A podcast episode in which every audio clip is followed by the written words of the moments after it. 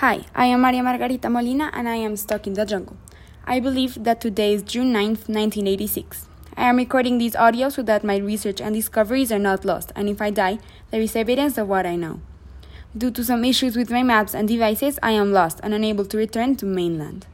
My phone is out of battery, as well as my lamp. I previously lost my lighter and maps, so I don't think there is much time left for me. I only have my recorder. The purpose of my trip was to research about evolution. You will never believe what I found.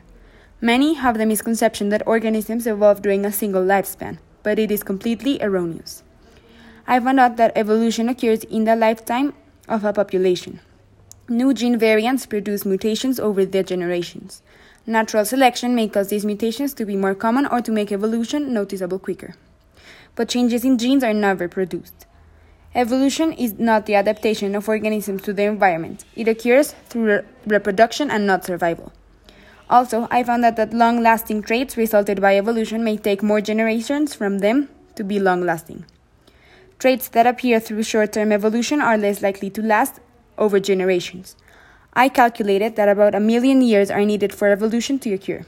A million years is far from the lifespan of a single individual, but it is closer to the lifespan of a whole generation.